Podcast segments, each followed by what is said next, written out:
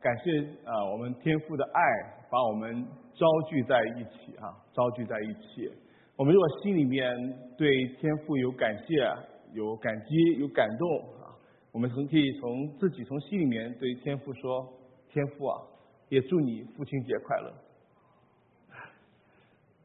父亲一定有什么？有胡子？不一定啊，一定有孩子，对吗？啊，父亲的父爱，他表现一定要表现在跟孩子的这个互动和关系的上面。我对我父亲想到他对他父爱的这个一个了解，其实是从小学课本读到了朱自清的。背影上来了解的，因为我的父亲就像那个背影里面的父亲一样，啊，沉默寡言。我们之前的交谈其实并不多，他并不会有很多的话题跟我去谈，但是他就是那种默默的爱，他是用他的行动来表达他对我的爱。今天呢，我们要读一段的经文啊，从这段经文的里面，我们来看。父神的爱是怎样的爱？也让我们自己做父亲的知道怎么样更好的跟儿女建立这种的爱的合一的关系。我们先来读今天的经文哈，在约翰福音十七章二十到二十四节。我不但为这些人祈求，也为那些因他的话信我的人祈求。使他们都合而为一，正如你父在我里面，我在你里面，使他们也在我们里面，叫世人可以信你差了我来，你你所赐给我的荣耀，我已赐给他们，使他们合而为一，像我们合而为一。我在他们里面，你在我里面。使他们完完全全的合而为一，叫世人知道你差了我来，也知道你爱他们如同爱我一样。父啊，我在哪里，愿你所赐给我的人也同我在那里，叫他们看见你所赐给我的荣耀，因为创立世界以前，你已经爱我了。我们再做一个祷告。天父，谢谢你赐下你的话语，你的话语当中充满了你对我们的爱，你对我们的心意。你的话没有一句不带着能力的，真的让我们每一位在你面前来感受你的话，借着你的圣灵来光照我们，让我们真的来明白、来经历，让你的话可以应验在我们的生命和我们的生活的里面。祷告，奉主耶稣基督的名求，阿门。今天我们的题目是父爱啊，啊，所以说就会谈到家庭的一个主题。那我们就要通过这段经文，这段经文是耶稣向父神的祷告。这段祷告的是在什么时候呢？是在耶稣他跟门徒们在最后的晚餐要离别的时候。离别的时候总是很难过的，但耶稣给要给他们带来安慰、鼓励。要知道，虽然耶稣要离开他们，但是他无论在哪里，耶稣都会爱他们，与他们同在，并且让他们也可以彼此的在主的爱、主的生命里面，可以彼此的相爱和合一。在他们无论遇到前面逼迫、患难任何的情况之下，让他们可以在主的爱的当中来信心坚固。那我们从这个经文的当中来看父神的爱是怎么样的爱啊。首先，父神的爱，它来是来自生命的爱啊！你看这句经文哈，就是你在你父在我里面，我在你里面，是他们也在我们里面。这是一个什么样的一个算法？这是什么样的一个方程式？我们可以大约的了解到，这是一个很亲密的关系。但是，怎么能够建立这么亲密的关系？如果通过实体的方式的话，天赋是在哪里？在天上。耶稣是在哪里？还在地上，但很快要回到天上。门徒是在哪里？是在地上，他们怎么能够在互相的里面？从精神的层面上来讲，就是你在我的思想里，我在你的回忆里；你在我的心里，我在你的心里。是这样的话，他们就可以彼此的相爱和合一了吗？其实作为呃理工科不容易理解，但是作为一个普普通通的父亲就容易理解。上个主日结束的时候，我去餐厅吃饭，带着孩子们一起，一个大哥看着我的女儿，就对我说：“这肯定是你女儿，不会错的。”为什么？长得太像了。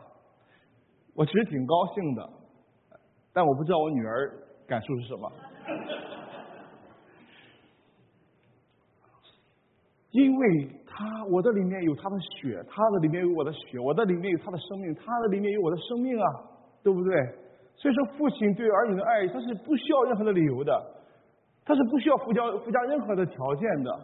就是说，他是我的从我们的生命里面而出来的生命，你当然就会爱他，对不对？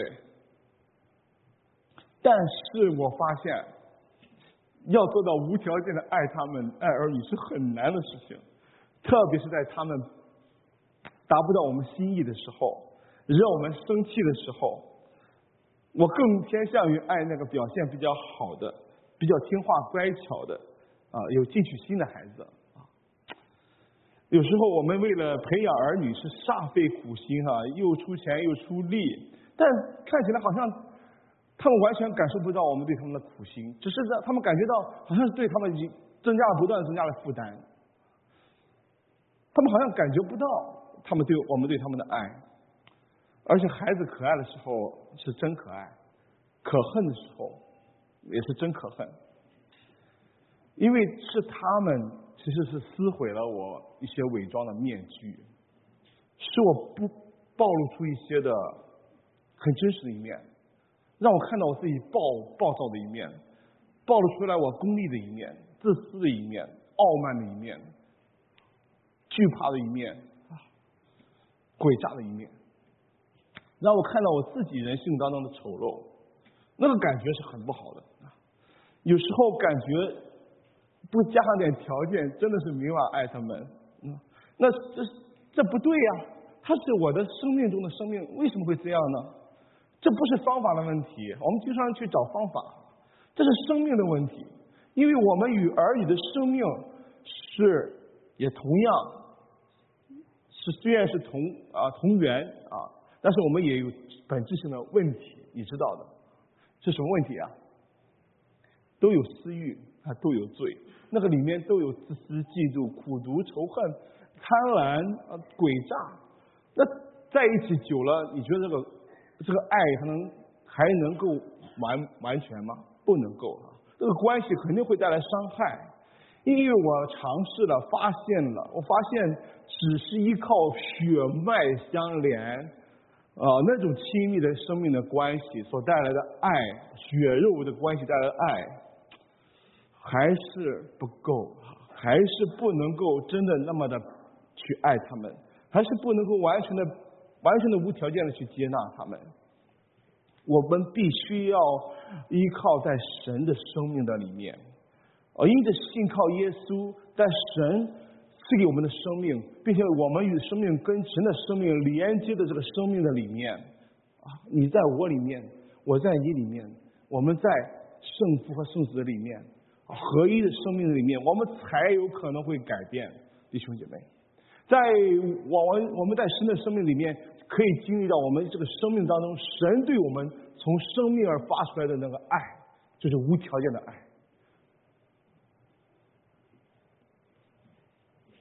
神这里一句话非常好，就说到圣父爱圣子，神怎么爱我们，就像神怎么爱他的儿子一样。我们说神的儿子当然可爱，是完美的。那我怎么能跟他比？是不是？神爱我像爱他自己的儿子耶稣一样，我比耶稣可差的太远了。我自己在儿女面前觉得自己还感觉还挺不错的，但是在神的面前，我自己觉得自己是太差劲了，简直糟透了。因为我知道我是经常会惹神生不高兴的啊，经常会犯罪得罪神的。但是神仍然像爱他的独生爱子一样，不断的接纳我。我不断的犯罪跌倒，他不断的扶我起来。我什么时候在他面前懊悔，我就感受到他的安慰、医治，还有怜悯和饶恕。我远离他，远离神去追求世界，但是他没有放弃我，他只是在不断的感动和呼唤我，随时等我回来，拥抱那个遍体鳞伤、羞愧万分的我的他的儿子，就是我。所以这就是父神的爱，从生命而出来的爱，在这个爱的面前，我只能悔改。我只能说我错了，求你让我像你接纳我那个样子，完完全全接纳，完完无条件爱我的样子，让我来去爱我的孩子吧。拿去从他们身上我给他们加的一切的每一个的条件，我的儿女就应该从我的身上，做父亲的身上得到我们对他从生命而来的完完全全的爱。我们幸福小组的时候，有一个童工来分享见证。他讲到他小时候学习非常好，他非常的努力学习，并不是因为他爱学习，而是因为他如果成绩不好，他的爸爸妈妈就没有好脸色给他看。你们呢？有一次他没有考好，他在楼下徘徊了很久很久，都不想回家，因为怕父母不高兴难过。的样子，因为他觉得自己如果学习成绩不够好，爸妈就不爱我了。我们可能没有添加很多的学习方面的条件，我们可能添加了别的条件给我们的儿女的身上。但是直到他遇见了一些的身边的基督徒，他们的生命是对他有无条件的爱和接纳的时候，他信了耶稣，从神的里面他经历到，原来这个世界上。他本来以为已经没有无条件的爱，在神的那里有无条件的爱。他本来以为连父母都不可能无条件爱他，但是神可以无条件的爱他。他有了孩子，他就愿意完全、完全的从生命里面去爱他的孩子。所以说，我们做父亲的哈，如果我们能够与神追求与神的关系的亲密，我们才会真的从里面。从爱生命的窗口去爱我们的孩子，去看待他们啊，而不是从我们自己的其他的眼光去看待他们。他真的有爱心、有爱耐心来对待孩子。孩子们的心呢，你知道，他们对爱是非常的敏感、敏锐的。我们爱他们多一点、少一点，或者不爱他们，他们心里都是非常的清楚和有感触的。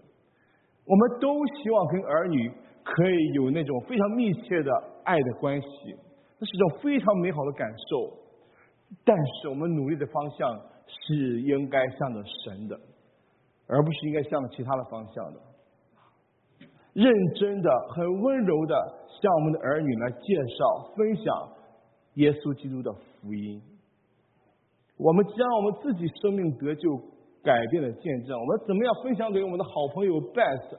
我们也应该分享给我们的儿子和女儿，让他们来感受，把他们带到神的面前，让他们可以信靠耶稣，也有跟我们一样的耶稣的生命。他在我里面，你在我里面，我在你里面，我们在神的里面，那个关系就会快变，变得改变。当他们的心被神那完全的爱所触摸的时候，我们的儿女你会发现。感觉他们好像有点开窍了的感觉，他们才会真的是说从生命的角度来去接纳我们这些做父亲的，来去爱我们这些做父亲的，我们的关系就会亲密相爱，爱到什么程度呢？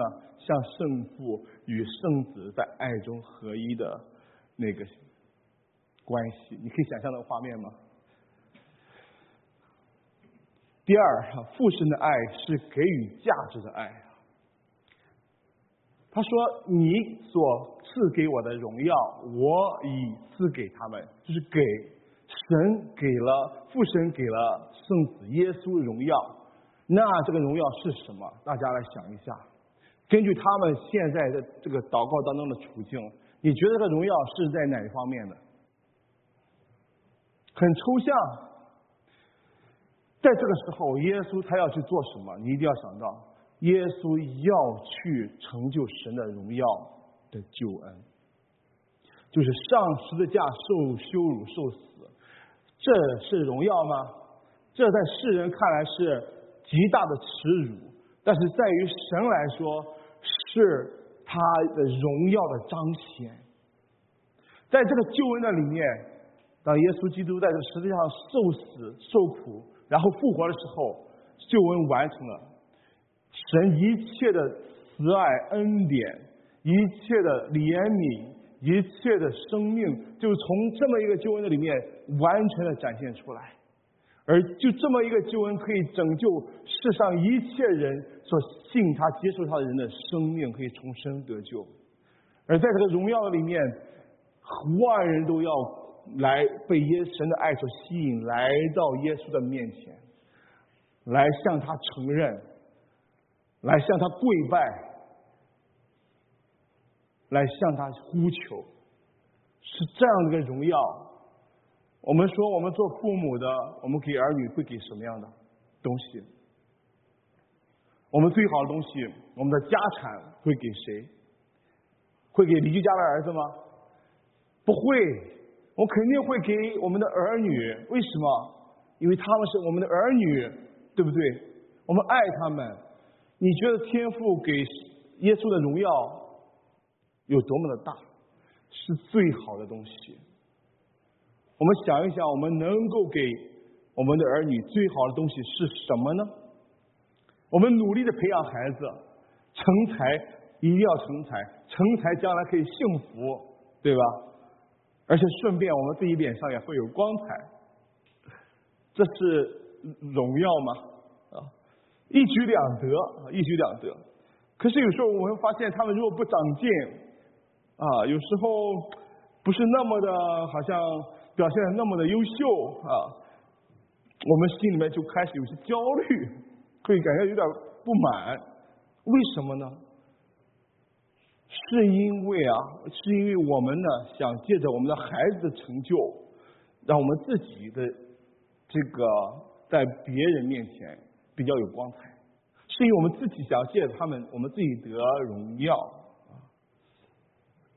胜负他是给予。圣子荣耀，你看他说的赐给圣父给圣子荣耀，是因为爱，并不是要给从圣子那里得荣耀，你知道吗？他是只是给予无条件的给予，而圣子他情愿的领受这份荣耀，来去舍命受苦，去成就神的救恩，也是为了父神得荣耀，也是为了给父神荣耀，他们都是互相给给予荣耀，是出于。彼此对彼此的对对方的爱，所以说救恩的那个荣耀就展现了圣父和圣子那种在爱中那种合一的密切的关系，都是为了对方，而不是为了从对方得到什么。你看到吗？所以弟兄姐妹们，你耶稣说这么一个美好的荣耀，我已经赐给了他们，他们是谁？是你。是我，对吗？对不对？你开心吗？你感受到了吗？你感受到神所赐给我们的这个荣耀、这个救恩的当中的价值了没有？这个荣耀是神的福音啊，是用耶稣基督神的儿子的生命所成就的。而这个救恩，神单赐给我们这份的价值的意思是什么呢？就是让我们不是单单得救，弟兄姐妹，不是万万得救就为了等着上天堂，弟兄姐妹，是为了让我们的人生，我们在世上活着有价值、有意义，是让我们在地上的身份，我们所做的事情，会更有价值意义，是超过这个世上一切的荣耀的，是神给我们的荣耀。是比你世上所得的这一切的成就、价值、荣耀更大的荣耀。你有没有拿神给你的这个救恩跟你现在所得到的这个成就或价值比较过呢？你有没有感受到？有没有看见神所赐予的荣耀呢？在这里面有一节经文，你如果留意的话，它的最后一节说：“我让他们看见你给我的荣耀了。”这是这是为我们的祷告，我们一定要看见，不然我们真的不知道我们这一天天在这里忙的要干什么。说实话，不然我们真的不知道我们应该给孩子什么是最好的。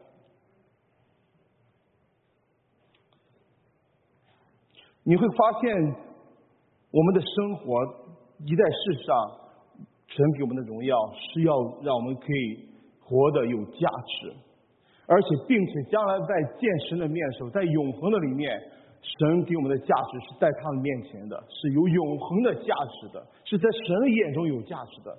你想一想，你的家中有哪一个物品，你得了哪一个荣誉是在神的眼中有价值的，是可以荣耀神的。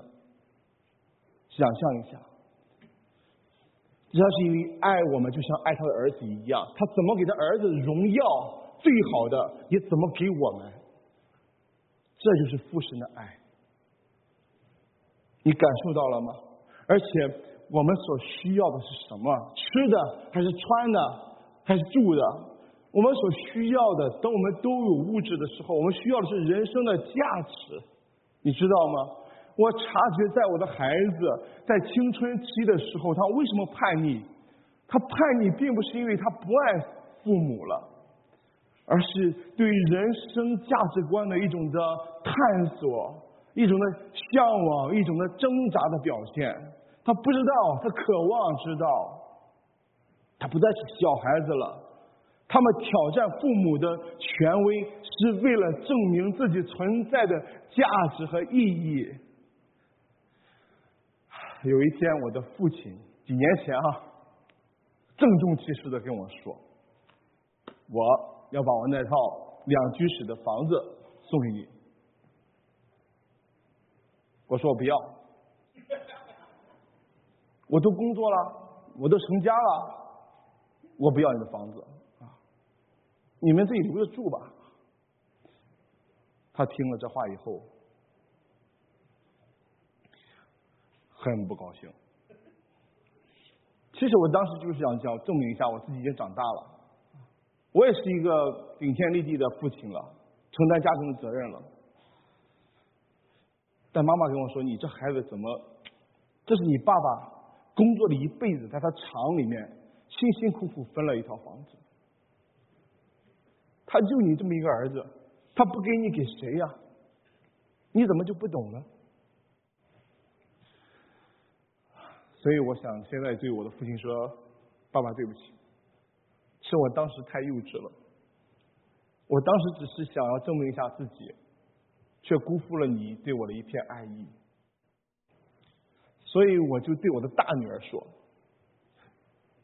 你呀，要证明你的价值，其实是有很多方式的，但是没有必要以对抗我为你证证明自己价值的主要方式啊。’”我现在想，这难道就是报应吗？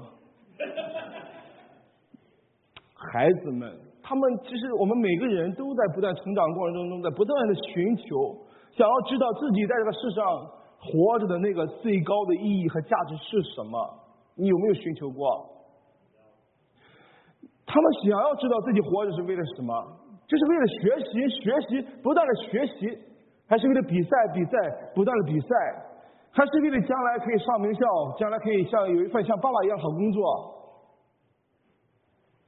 可以开特斯拉。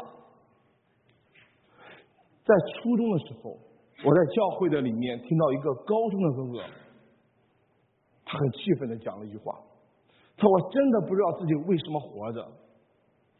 我妈妈把我生下来，竟然他经过我同意了吗？”我很惊讶，这个哥哥太有文化了，我怎么就问不出这么有哲理的问题来？亲爱的弟兄们、父亲们，什么？你想想，什么是你人生最大的荣耀和价值？你数一数你现在所有的，你有没有拿耶稣他觉得他最爱你，把他最好的给你的东西，也当做最好的东西。有没有拿这个东西跟你现在世上所的所有的价值和成就，你做一个比较一下？你比较一下，你觉得什么才是最好的？当我们自己经历到耶稣给我们这个荣耀的价值，我们接过来的时候，经历到的时候，我们才可以深切的感受到神是多么的爱我们。你给予人价值，就是对他的爱，对他价值的肯定，他就会感受到你对他的爱。这就是人的心。我们需要把神给我们的超越世界上最柔美的、最柔美的价值，给孩子们看见。给我们的儿女们知道，这神给我们加的，给我的是给你的最美好的价值，最美好的荣耀，使使孩子们知道神在神里面他们的价值，神给了他们荣耀，他们不需要得到世界的认可，不需要得到别人的认可，他们现在所努力的学习，努力的参加体育活动。他们生活的那个最高的意义是在神那里，而不是在这世界上。他们是为了荣耀神，是为了体验、经历神的荣耀，并且把荣耀归给父神，就在这个救恩的里面。不然话怎么办？不然呢？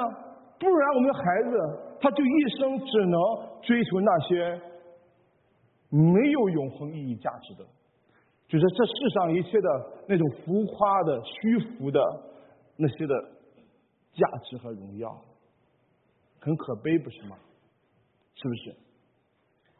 当他有一天，他来到神的面前，说：“哦，原来这才是真正的价值。”我爸都没跟我说过，你心里会怎样？第三，父亲应该按照神的话来教导、养育儿女。我们回去再看一下，我们怎么样能够让他们来体验神的荣耀？就是我们应该作为父亲，应该带儿女来做一点跟神的荣耀、神的福音、神的救恩有关的事情，让他们可以触碰得到，可以看见。耶稣为我们的祷告是让我们去看见他给我们的荣耀，我们也应该让我们的儿女经过我们来看见神的荣耀。我们的生命在神的这个荣耀的福音里面是怎么样发生转变的？对不对？跟他们在参与一些在教会里的服饰，跟他们一起去做一些关怀弟兄姐妹家庭的这样的一些的侍奉，带领孩子们一起的来敬拜，来认识神的福音，带领他们一起的来在教会里面为弟兄姐妹的需要，有生病的，哈，有为福音的宣教的祷告，带领他们一起去传福音，等他们大的时候，带领他们一起去短宣。当他们自己亲身经历到神所赐予他们荣耀和价值的时候，就不用你给他们看了，他们一生的追求就定下了，他就不会在这个世界上在彷徨、在迷茫，你知道我意思？他就可以，而且呢，也可以跟我们的关系，因为我们有共同的一个目标，有共同的荣耀，那我们的关系就是什么关系？我们可以一起的同工，在一起同工的当中，我们就可以彼此体验。那个爱，而不是在家里与我们对攻，啊，不再是那个家里与我们与以与父亲对抗为乐的那个人了，而是与我们同工，像圣父和圣子在这个荣耀的救恩的当中的同工的那种的合一的关系一样，啊，这是我的梦想，但是靠着主，我们可以不断的改变，因为至少我们要有一个明确的方向。所以第三，我们作为父亲的要按照神的话和教导来养育儿女。这里面我们要读到《以弗所书》第六章第四节，这里面讲到你们做父亲的不要惹儿女的气，只要照着主的教训和警戒养育他们。唉，为什么会惹儿女的气呢？你问问你身边，你看看哪个讲得像父亲的，你问问他，到底是谁成天在惹谁的气？你想一想。这这一天天的，只老生气了，都是跟他们，你知道吗？在这里说，你做父亲的不要惹你儿女的气。这里很重要的一点就是，这个中间有个词叫 instead，就是说你如果不从不用后面的方式来养育教导儿女的时候，你就会产生前面的这个问题。你就其实在不断的 trigger 他们，导致他们不断的那个怒气生气，以致他最终完全的对你非常的生气。你知道是什么意思吗？就是当我们不按照主的话来教训、养育、警戒我们的儿女的时候，我们只能按照我们父辈传统、世俗啊那种的功利的、那种的拜享受主义的人文的那些东西教导他们。你看他小时候，他跟着你，他不反应不出来，他不觉得他生气。但他其实心里面很多的一些迷迷茫挣扎，他感受不到真理，他感受不到神的爱。这个世界千变万化，一时一个变化，他都不知道哪个是真的，哪个是假的。他越大了就会越生气，因为他心里没有平安，没有神。再加上我们整天有时候还在不背后不停的唠叨，他就不停的絮叨他，他就更生气了，对不对？男人工作养家重要不重要？重要，但重要到什么程度？你要给儿女看，这也是应该按照圣经来教导他们一个正常的工作观和家庭观。工作养家是神的恩典，是我们作为父亲的一个本分，不是我们的功劳。不是因为我们有能够工作养家了，我们在这个家里就是有功劳的人，就可以什么都不管啊。也不是说挣钱多的人好像在家里就话语权声音更大。也不是说挣钱养家的，嗯，就是这个男人一个尊严而已，不挣钱就没有尊严，这都不是主的教导，这都不是主的教导。但是我们在家里，我们的父亲怎么行的，怎么表现的，就是给孩子看的啊。将来他们在他们家里也是这个样子啊。所以说什么叫做照主的话来教导和养育儿女？首先，我们要让儿女听见神的话，让他们心里面有神的话，跟神建立关系。我们需要由父亲来做一个带头人，建立家里的敬拜的祭坛，由父亲来带领我们儿女来。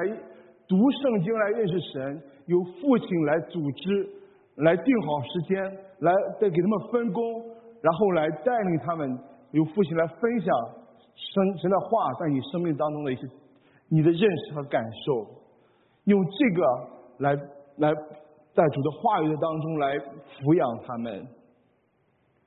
有时候我们其实都定好时间了，就这个时候啊，这一个礼拜几哈，我们这个时候一定要家庭敬拜哈，对。但有时候因为这个事情太多太多，你知道，一会儿呃都干这干那干那，最后最后孩子都想快要睡觉洗漱睡觉了，想起来这个就敬拜还没有做，然后就有的时候就跳过，有的时候就草草了事。有一天我真的受不了了，我就是觉得我真的是一个，我能家的属灵的城门已经失守了。我真的是一个失职的父亲，我非常痛苦，我就跪在神面前认罪悔改。我说：“求你帮助我，求你帮助我，一定要让我能够带领这个家庭，这个孩子们可以建立好这个属灵的敬拜，可以每一个礼拜他们在神的里面有话语的供应和喂养，一定要坚持。这一天如果要这样做，把一些其他事情要么就挪掉，要么就提前做完。”所以说，这是我们父亲的责任。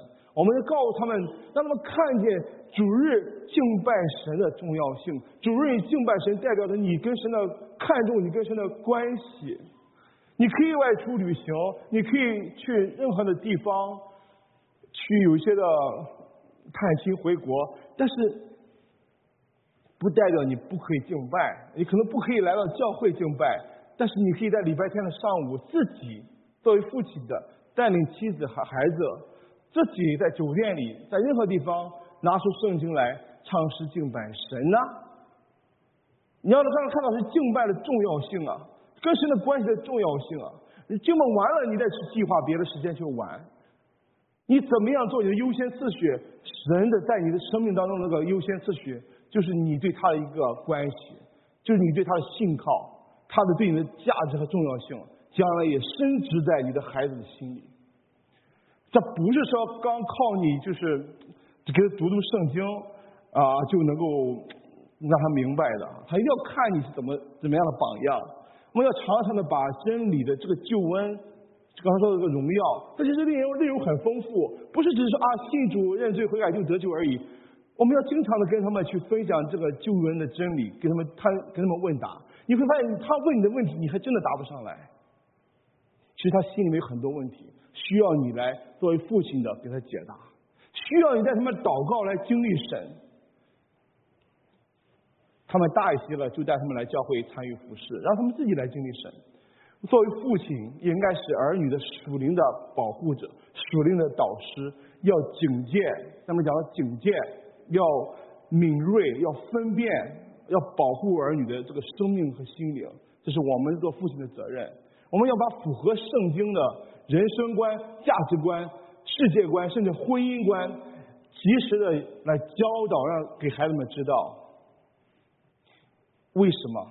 因为你不教他，不代表别人不教他。有时候我们觉得孩子太小了，不应该知道那么多的事情，他们不会懂，不会的。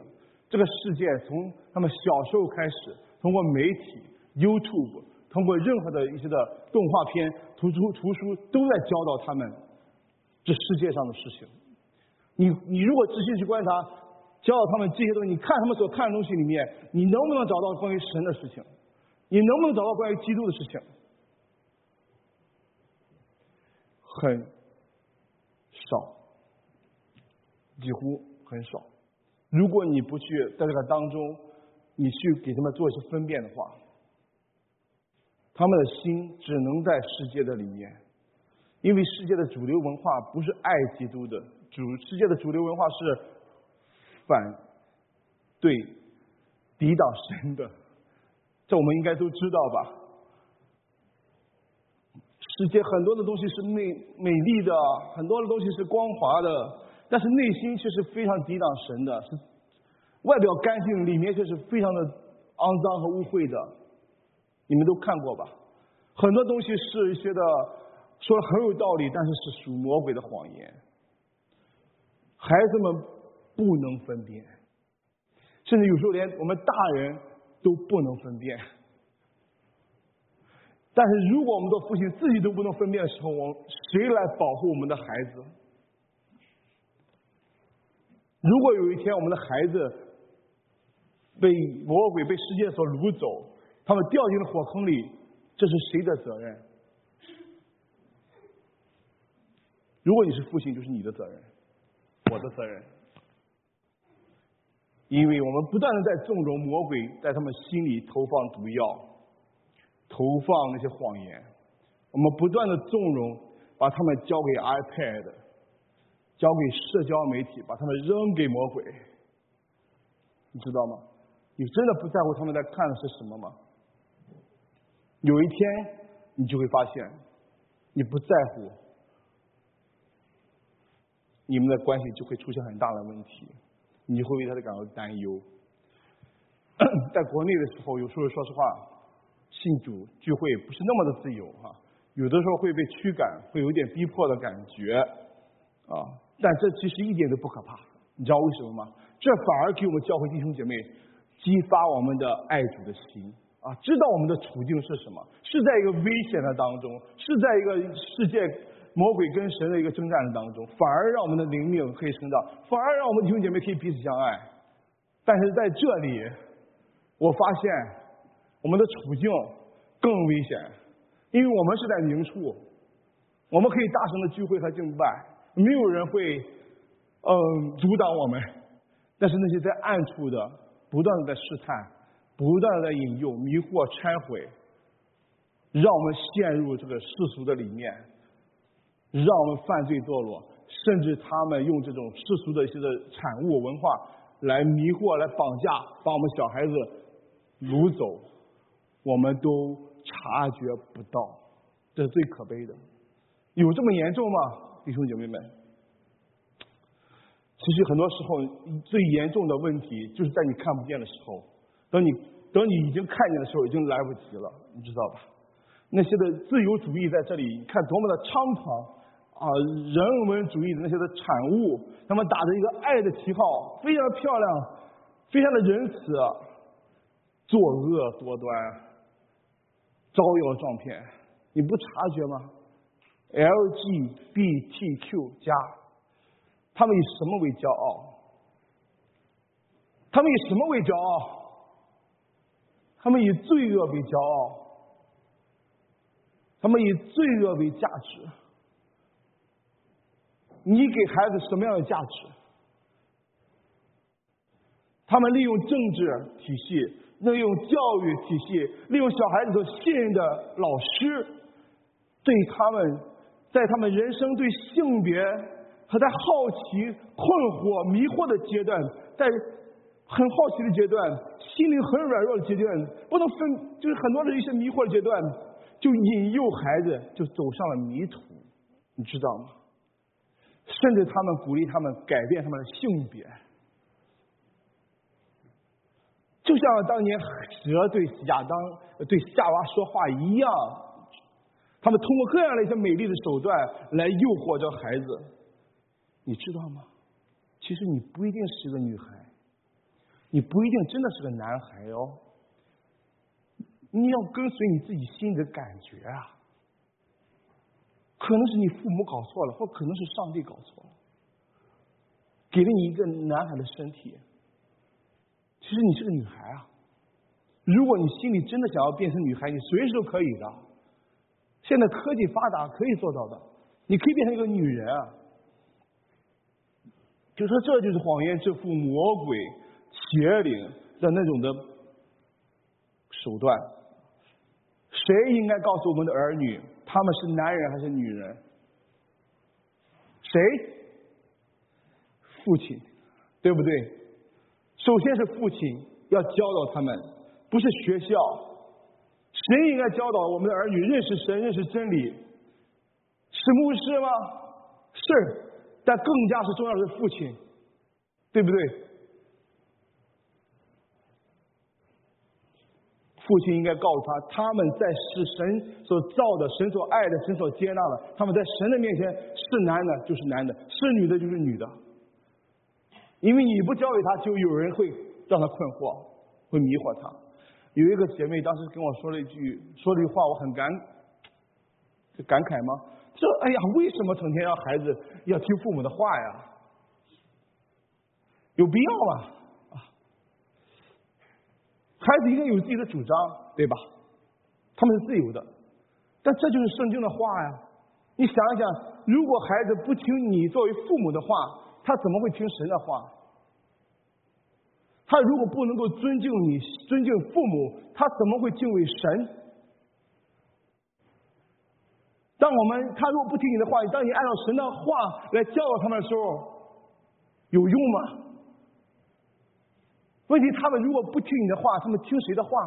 他们能够分辨这世界上一切的话吗？如果他们没有成年，他们没有一个对的东西在他脑袋里面，他怎么分辨？那就非常的危险。所以说，你为什么要听父母的话？因为是神说的你话，这是对你有好处的。你为什么要问这个问题？是这意思吗？因为这个世界，我们的这个地方的一些的文化。都变得就是非常的自由，非常的就是我想干嘛干嘛，以人为本，就是让我们就迷惑了，就是这样子。我只是凭感觉做就可以了，这就会导致很多的一些的问题毁坏。所以说，我们的儿女的属灵的培养不是礼拜天的，不是说你礼拜天把他带来，当然很好，非常好，来证明你跟神的关系的看重。他们的生命的抚养是你在每一天的，他们需要把他们在礼拜天所学的。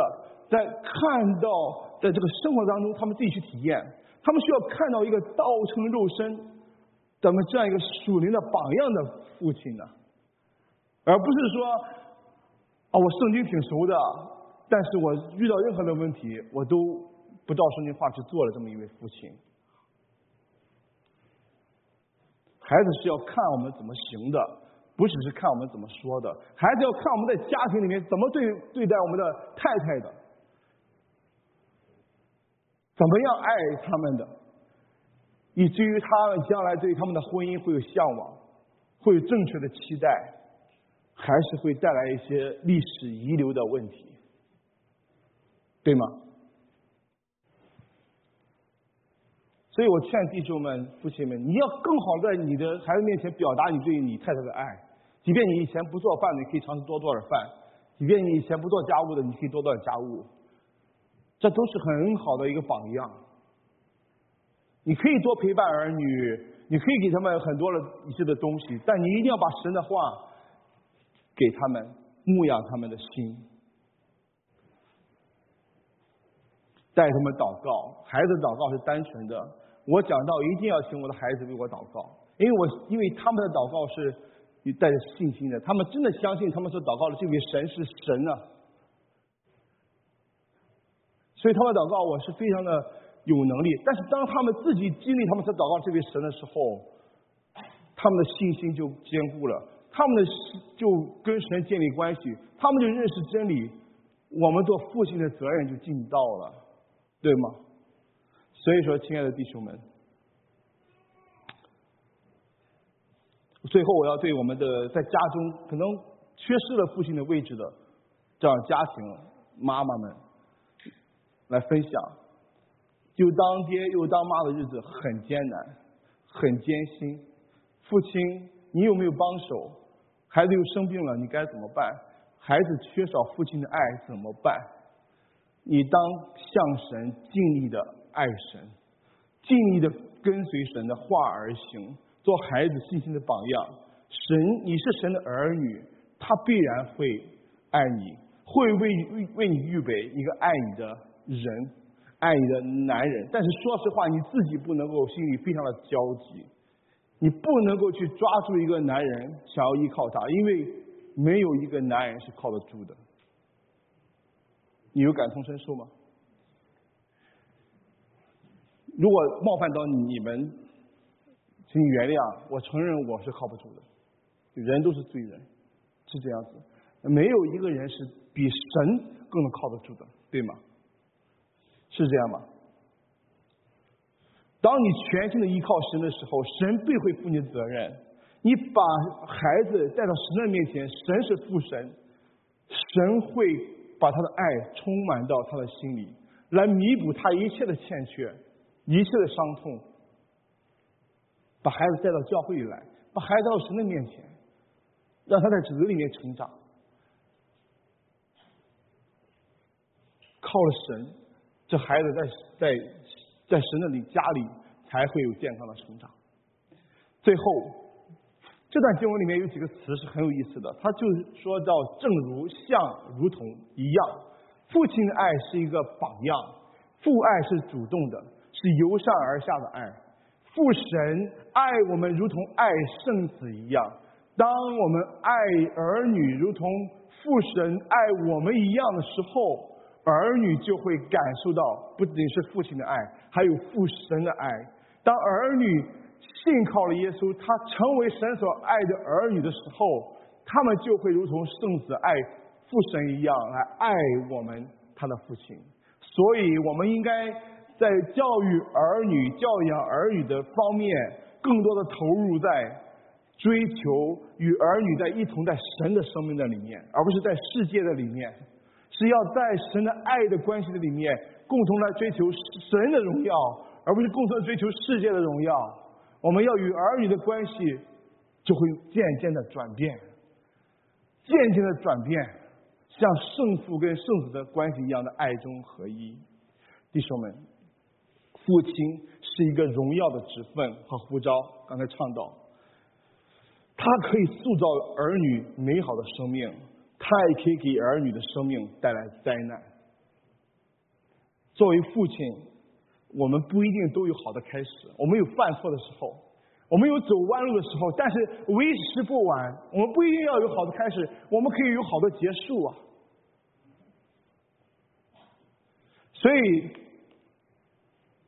我们必须要靠着耶稣基督，才能够建立起我们的儿女的生命来，才能够尽职尽责的做好父亲。所以，我现在要奉主耶稣基督的名来呼召我们五家、我们教会的、我们的所有的作为父亲的们，你愿意为你的儿女，为你的家，为他们站出来吗？你愿意作为他儿女的生命的守护者，来与这个世界来对抗吗？你愿意保一生的来在神的话语当中来抚育他们，来养育他们？如果你愿意的话，你感动的话，你自己就站起来从你的座位上。如果你愿意的话，你觉得这个这个职分对你的儿女的生命一生的影响多么的重要？如果你真的心里愿意，就在你神面前站起来，我要为你祷告。我们一生做神呼召我们作为，既然我们有儿女，既然他给我们这样的祝福，我们要在他们面前让他们看到，嗯，不需要别人教给他们谁是神，不需要别人教给他们什么是真理。不需要别人教给他们谁是男的，谁他是男的还是女的，让我们做父亲的教给他们什么是神的爱，什么是神的救恩，什么是无条件的爱，什么是生命当中的爱，什么是恩典，让我们做父亲的，让我们可以为他们来站起来，来守护他们，让他们看到一个做父亲的榜样，让他们将来可以不但成为神所爱的儿女，让他们将来可以成为荣耀神的儿女。主，我们感谢你的恩典，我们为这些心里实在是愿意为了他们的儿女，为他们生命，愿意来在你面前有一个这样的一个立约的这样一个这些父亲们感恩，求你祝福他们，去带领他们，在前面可能会遇到很多的困境、挑战、压力，但是让他们知道，作为父亲，你是爱他们到永远的，你帮助他们可以在儿女面前成为你美好的见证。帮助他们，使他们的儿女跟他们有美好的像你跟圣子一样的关系，使他们的家蒙福，使多人因他们的他们的家因他们的儿女蒙福。